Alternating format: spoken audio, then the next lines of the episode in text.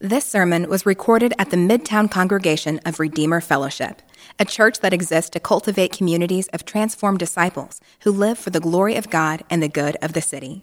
For more information, visit redeemerkansascity.org. Today's scripture reading is from John chapter 16, beginning in verse 25. You can find it on page 903 of the Bibles in the pews in front of you or under your seats. Again, that's John chapter 16, starting in verse 25. I have said these things to you in figures of speech. The hour is coming when I will no longer speak to you in figures of speech, but will tell you plainly about the Father. In that day, you will ask in my name, and I do not say to you that I will ask the Father on your behalf, for the Father himself loves you, because you have loved me and have believed that I came from God. I came from the Father and have come into the world, and now I am leaving the world and going to the Father. His disciples said, Ah, now you are speaking plainly and not using figurative speech. Now we know that you know all things and do not need anyone to question you. This is why we believe that you came from God. Jesus answered them, Do you now believe? Behold, the hour is coming. Indeed, it has come when you will be scattered, each to his own home, and will leave me alone. Yet I am not alone, for the Father is with me. I have said these things to you, that in me you may have peace. In the world you will have tribulation but take heart, I have overcome the world.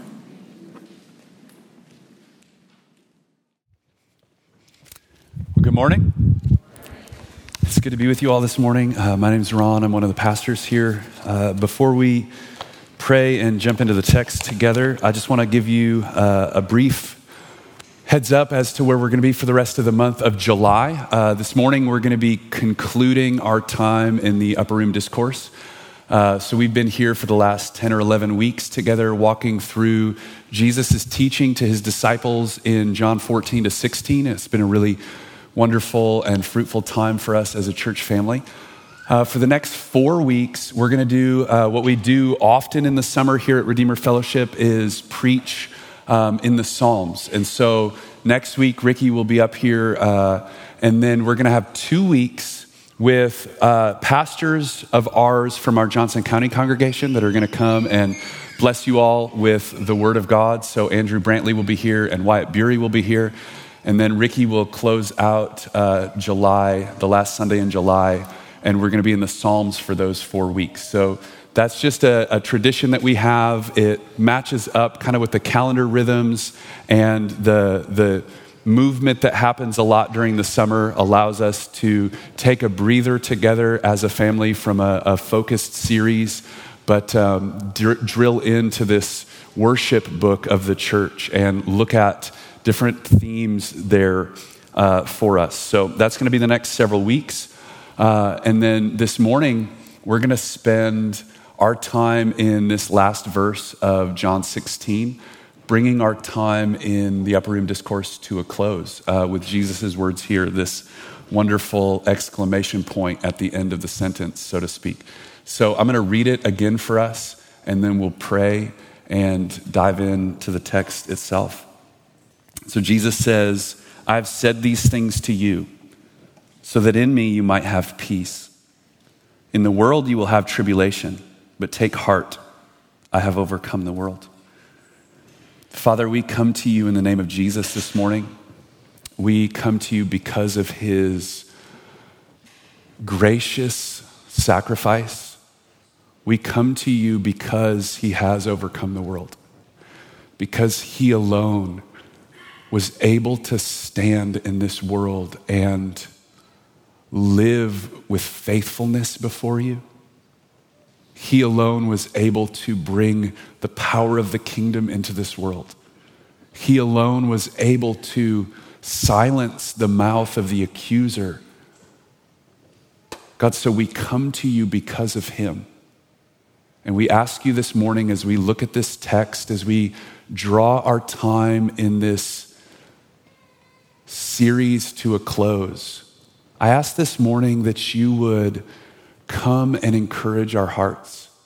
God, would you show us Jesus this morning, the conquering one, the victorious one, the one who right now lives and reigns with you at your right hand, far above everything, every power, every principality, every dominion, the one who has conquered sin, death, and the grave forever.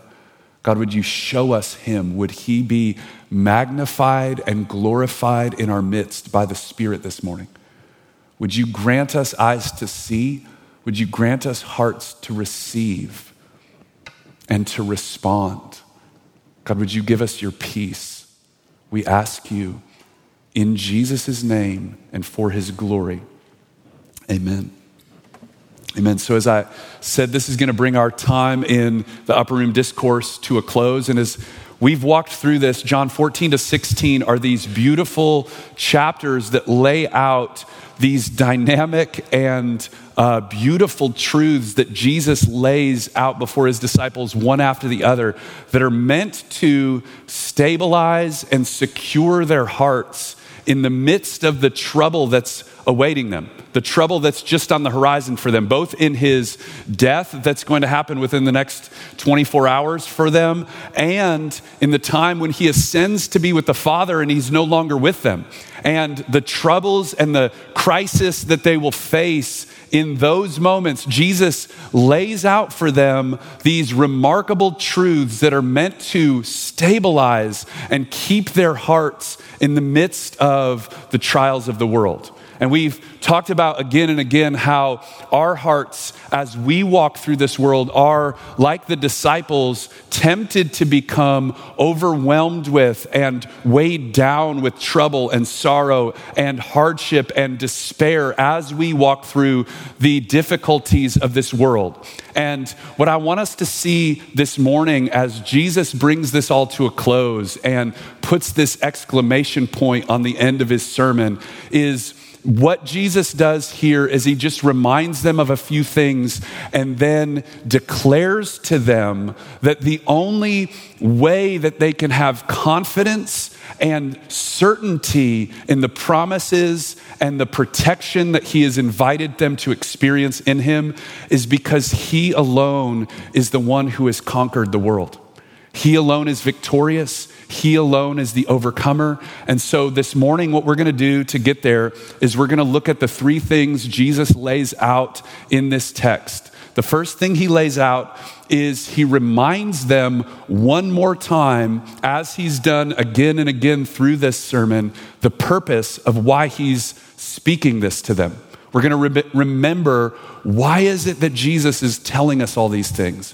Why does he, on the night that he's about to go to his death, gather his disciples close to them and sow these truths into their hearts so that they wouldn't be troubled? We're going to see the purpose that Jesus has for us in, in reminding us and telling us these words. The second thing we're going to do is we're going to look at the promise that Jesus gives to his disciples. And this promise is a painful one. It's not one that we probably all want to run to and lay hold of. It's a promise that we're going to have hardship in the world.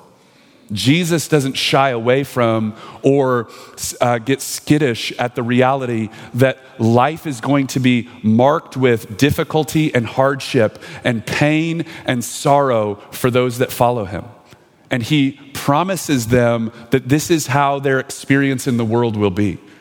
But then, how he closes is he tells them the power that he has over the world that they will experience and we will experience because we are joined with him. So, we're going to look at those three things and walk through this together. So, the purpose that Jesus tells them yet again, he demonstrates one more time why am I telling you all of these things? Why have I taken pain and labor to share with you all of these truths that I'm going to go away and I'm going to send you a, the Spirit and I'm not going to leave you as orphans and you're going to be in me and I'm going to be in you and the Father's love that He loves me with is going to be upon you. We hear all these things and we see once again why Jesus is telling us these things. Yeah. Amen. Praise the Lord. So we hear once again why Jesus tells us all these things. If you have your notes, look with me at Roman numeral 2, letter A. So Jesus closes his teachings to his disciples by reminding them the reason that he's spoken to them all of these things. Again, they're going to face his disciples who he's speaking to are going to face difficulty in both the near and far horizons, right? His crucifixion is going to put them face to face with this remarkable difficulty of sorrow and loss and missed expectations and misunderstandings. And when Jesus ascends to the Father, they will walk through the difficulties of what it means to follow him as his ambassadors in the world. He has intentionally and purposefully taught them in order that their hearts would remain steadfast in the midst of all of the pressures that they're about to face. From the opening exhortation of the sermon, Jesus oriented the purpose of this teaching so that their hearts would be not overcome by trouble. He related this teaching to experiencing the peace that he would give them through the coming of the Spirit. Look at John 14, verse 1 and 27. This is the opening sentence of this sermon. Jesus exhorts his disciples, let not your hearts be troubled. He's just told Peter that you're, you're about to walk through a moment when your failure is going to come face to face with you. You're going to see how absolutely and utterly weak you are when you, by the end of this evening, deny me three times. And then he speaks into this moment and he tells them, Don't let your hearts be weighed down with trouble, though. Don't let trouble overwhelm you and weigh you down as you walk through these difficulties. Believe in God, believe also in me. And then, as he's laid out several beautiful truths, he reiterates this again Peace I will leave with you, my peace I give to you. Not as the world gives to you, I give you. Let not your heart be troubled.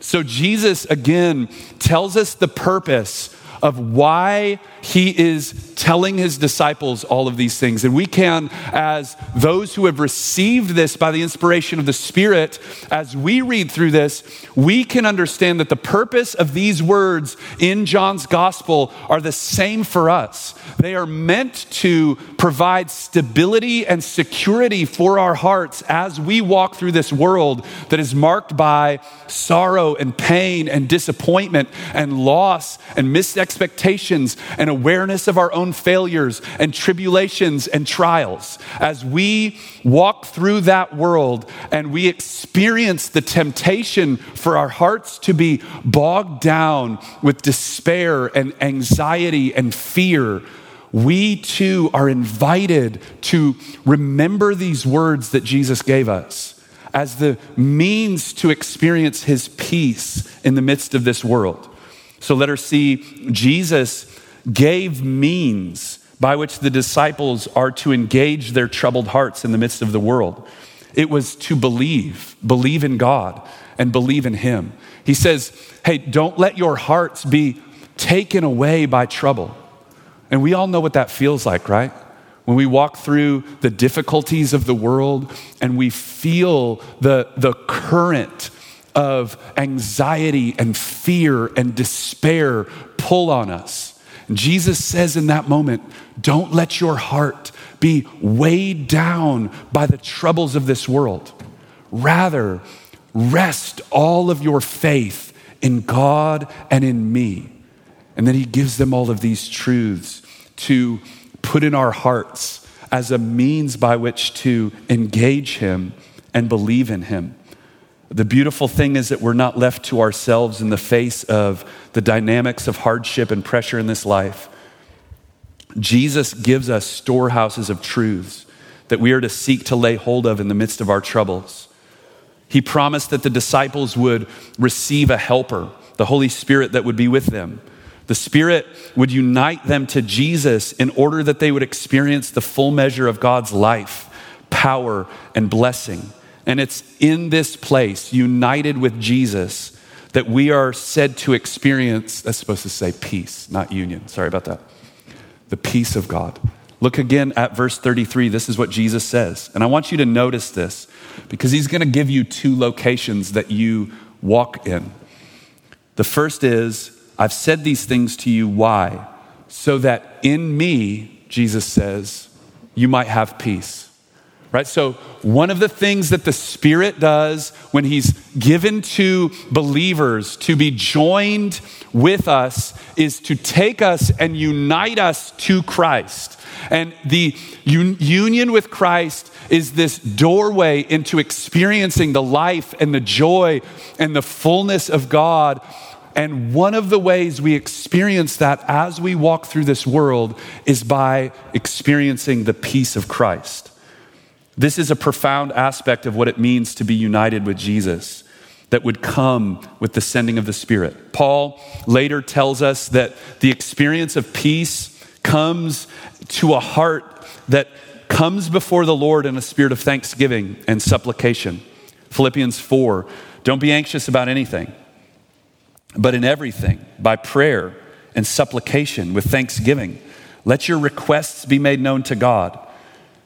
And the peace of God, which surpasses all understanding, will guard your hearts and minds in Christ Jesus. So, to have a heart guarded by peace is the opposite of what we saw earlier in John 16, which Jesus says, I'm telling you all these things so that you won't become offended. I don't want you to experience bitterness and offense and despair when you walk through this. So I'm telling you all it uh, in advance so that how you walk through it will be in a posture of faith and belief in me, and I will dispense my peace upon you. So Jesus promised that these words were given to his disciples that they might experience his joy. So we engage our hearts. This is what we've talked about again and again. I just want to remind us as we come to a close in this series. We engage our hearts through the hardships of this life by coming to the Lord, communing with Him in union and fellowship with Him around the truths that He's given us. And what this looks like in a really practical way is you take the truth that He has given and you simply thank Him for it and ask Him to reveal it to you more. God, thank you that you have sent the Spirit to be united with me that I am united with you right now by faith. Thank you that that is true. Would you make that truth more alive to my heart? Would you impress my mind and my emotions and empower my will in this world that that would be true of me, uh, in, that I would be aware of that truth as it is true right now? Would you make known? We see in, you know, John 15, 9, Jesus says, As the Father loved me, so I loved you. Right? When you're experiencing the temptation of your heart to be weighed down with anxiety and despair and sorrow, what would it look like for you in that moment to come before the Lord and say, God, right now, the love that the Father has for the Son, the Son has set upon me. Thank you that that is true, no matter what I feel right now, no matter what my hardship and my circumstance is telling me is true. The truth is, the love of God is set upon me. Thank you that that is true. And would you make me more alive to that truth? Would you make that truth more alive to me, more make me more aware of that in this moment? Come to him in a spirit of thanksgiving and ask him to reveal that to you. And as you do that, over time, the peace of God will guard your heart in Christ Jesus. Now, again, it's not like a one for one thing, like you come one time and he exchanges it for you in that moment.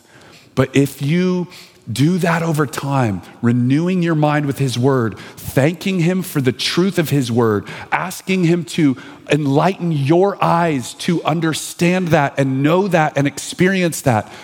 Over time, you will see the peace of God will guard your heart and keep your mind in Christ Jesus. That is God's promise. So we see the purpose again of Jesus' words to his disciples are that they might experience peace in this world. But then he turns and he gives them a difficult promise. A difficult promise. Look, look with me here. He gives ne- another location. The first location he says is, You're going to be in me and you'll have peace there. But you're also going to be somewhere else as well. I've said these things to you that in me you might have peace. But in the world, you will have tribulation. So Jesus wants to remind his disciples, again, as a summary statement, he's woven these things together throughout the entirety of this sermon. He's said to them, Hey, your hearts will be tempted to be weighed down with sorrow. He's told them that the world will hate you. He's told them that they will experience sorrow and pain and hardship. He does not shy back from that or tell them, try to gloss it over or sugarcoat it. He tells them, This is a part of what it will be to follow me in this world as my ambassadors. And he does not shy away from that. He wants to remind them again here at the end of this sermon that they will experience the trials and tribulations of this life. This is a reality for all of Jesus' followers throughout this age as we wait for him to return and make all things new. Two days before this sermon, Jesus had given his disciples an extensive teaching on what the times between his comings would be like. So, from the time he ascended to be with the Father till the time he comes to make all things new, he gives them a snapshot of what the world will be like. He narrated for them that these times would be marked by heightened difficulty. He said that that would be wars and societal unrest, famine, pestilence. He said that there would be persecution and there would be deception. The weight of these world, words would have still been ringing in the disciples' ears at, at the time of the upper room. And Jesus' words of comfort and exhortation to them would serve to stabilize their heart through these crises. Look with me at Matthew 24. Jesus, these are Jesus' words about what walking in this world will look like. He says to them, See that no one leads you astray. Many will come in my name, saying, I am the Christ, and will lead many astray. So we see deception. You will hear of wars and rumors of wars. You'll hear of societal unrest, both in reality and the potential for them. See to it that you're not alarmed by these things. Nation will rise against nation, kingdom will rise against kingdom.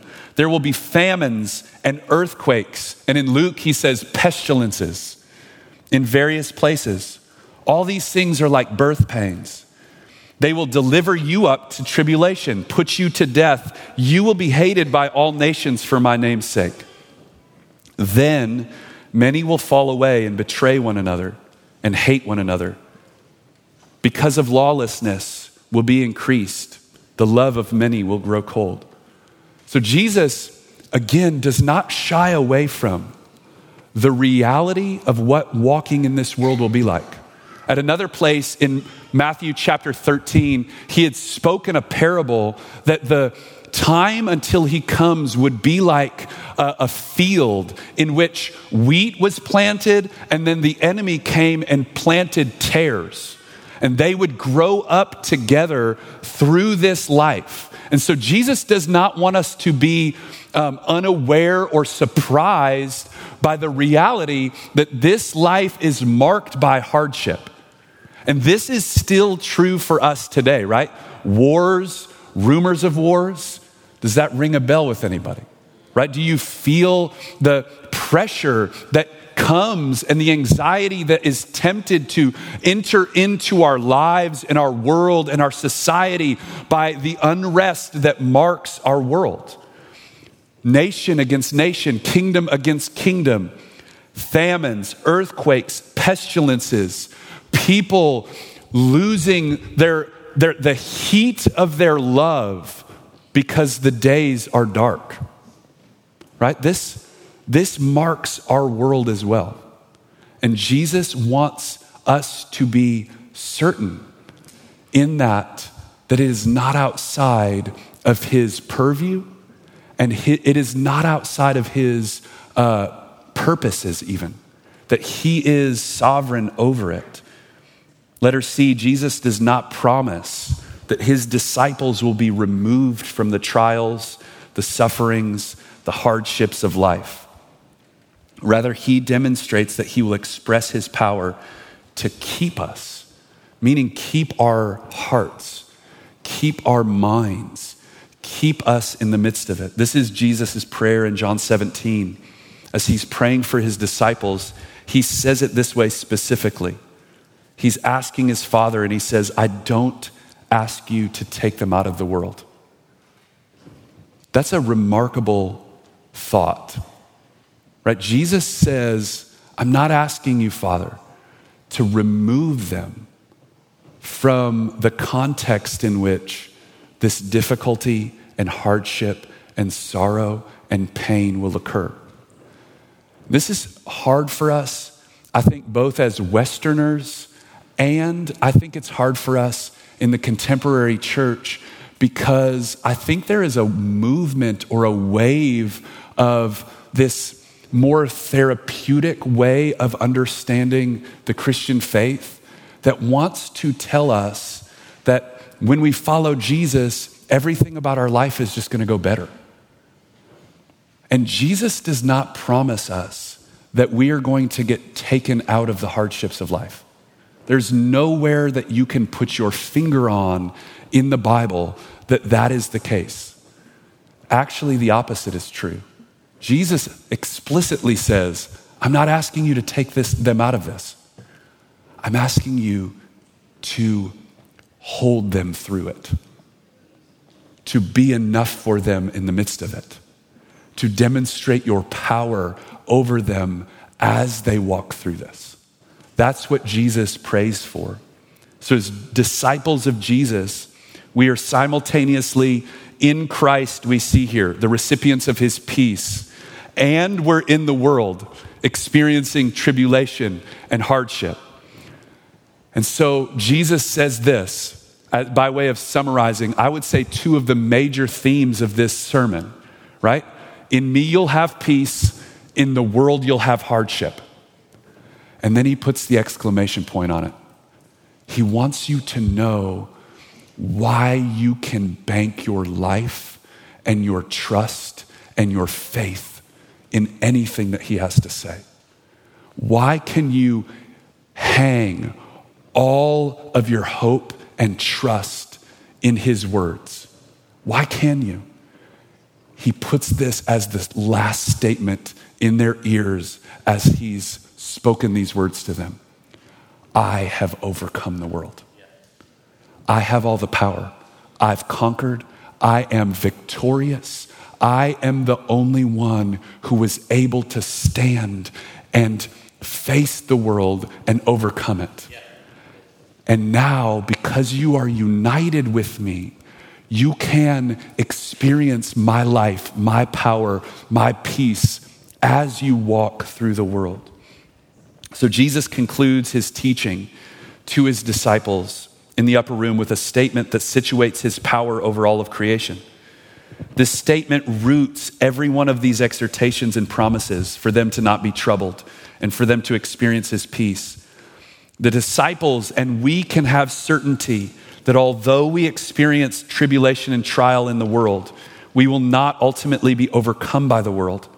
We know this because our Savior, the one that we experience union with, the one we are united to, has himself overcome the world.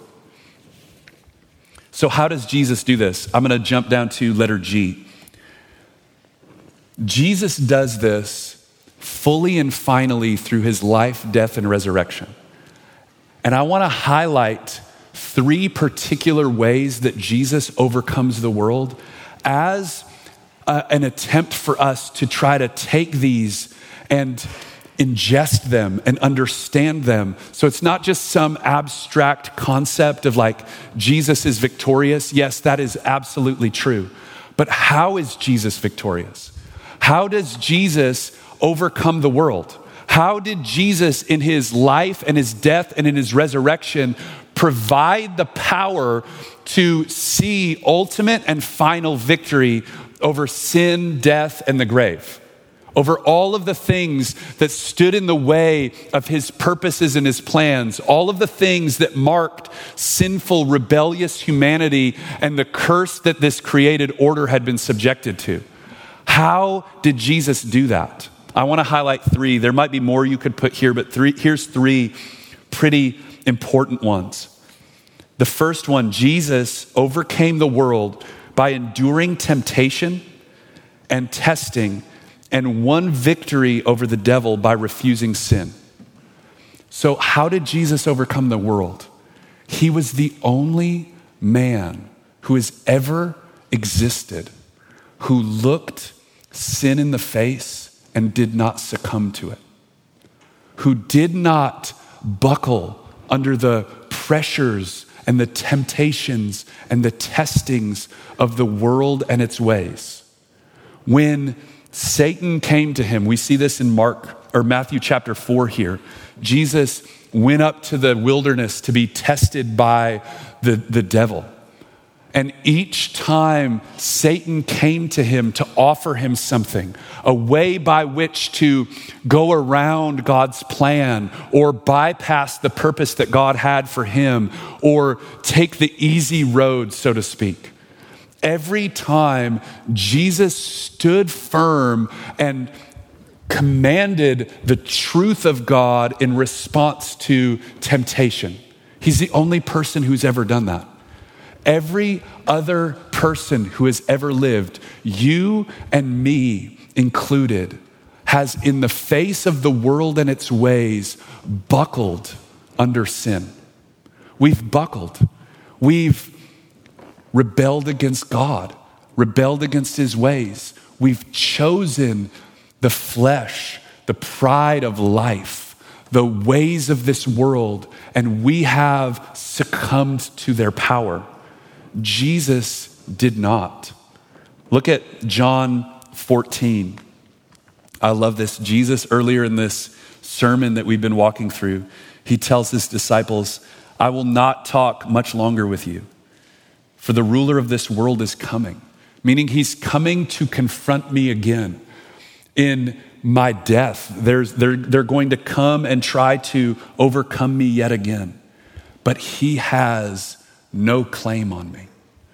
Jesus stood in the face of sin and temptation and stood true to the righteous purposes of God at every moment, in every thought in every word and in every deed of his life, all of them submitted fully to the purposes of God in his righteousness.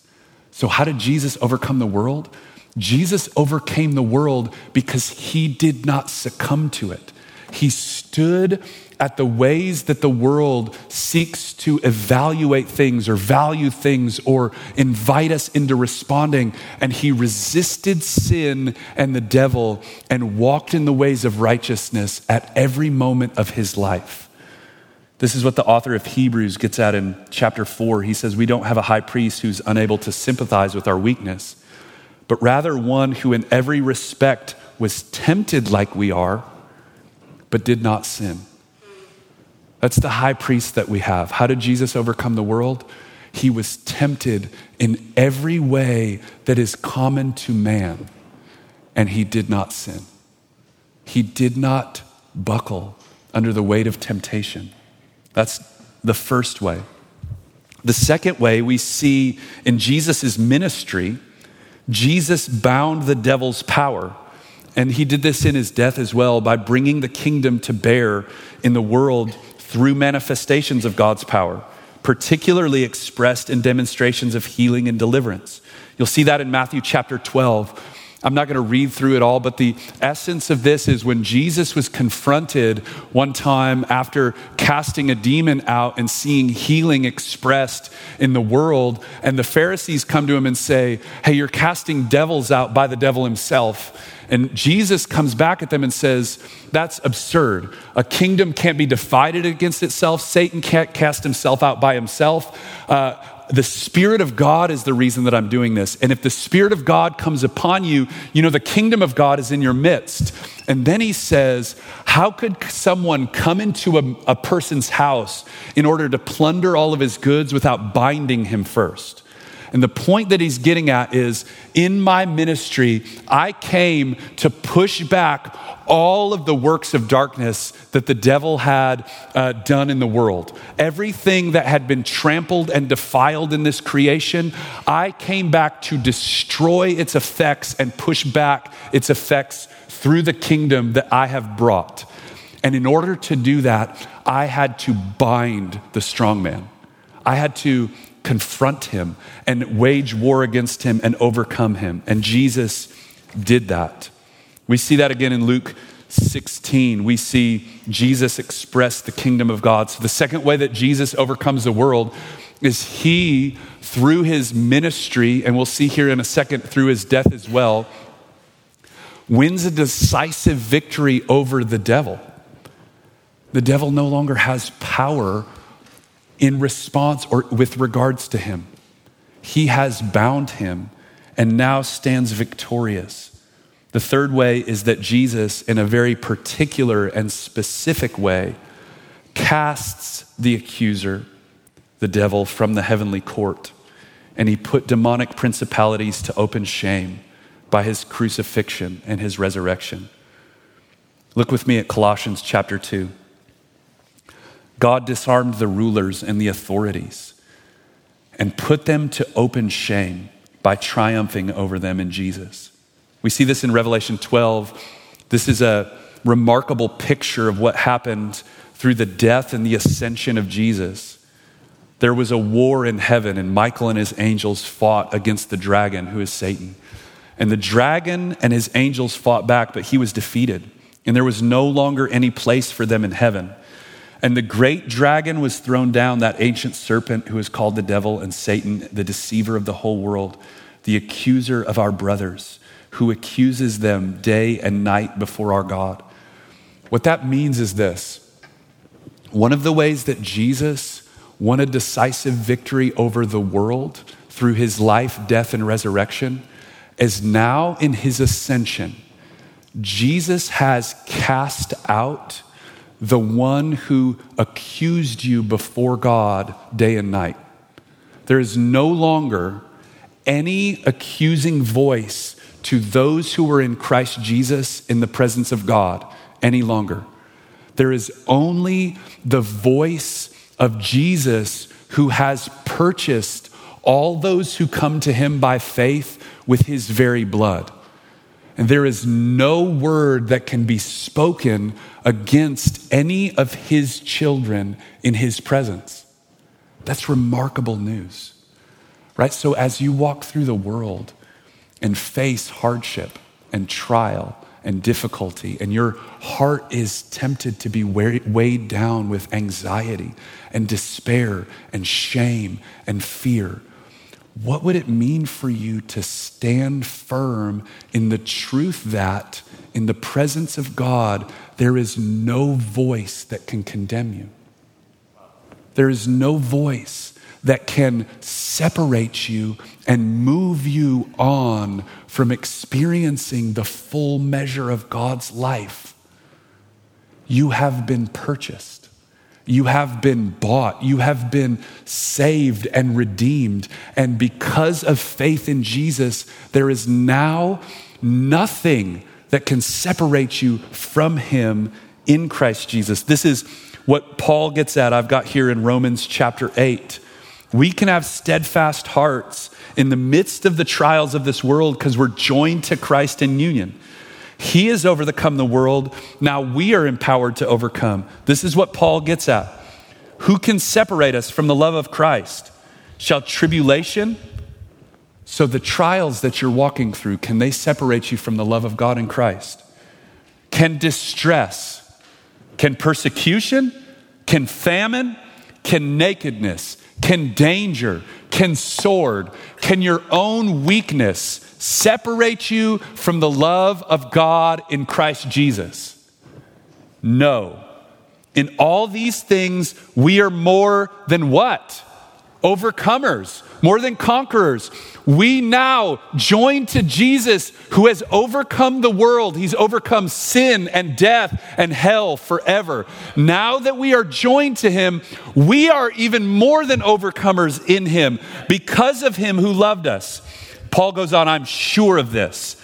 Neither death nor life nor angels, nor rulers, nor things present, nor things to come, nor powers, nor height, nor depth, nor anything else in all of creation will be able to separate us from the love of God in Christ Jesus our Lord. So Paul picks up what Jesus says here as Jesus draws this sermon to a conclusion. And he says, In me, you can have peace. In me, you can have the experience of the love of my Father. In me, you can have joy to its fullness. Though you have tribulation and trial and distress and nakedness and famine and persecution and sword and sorrow and missed expectations, though you have all those things, take heart. I have overcome the world.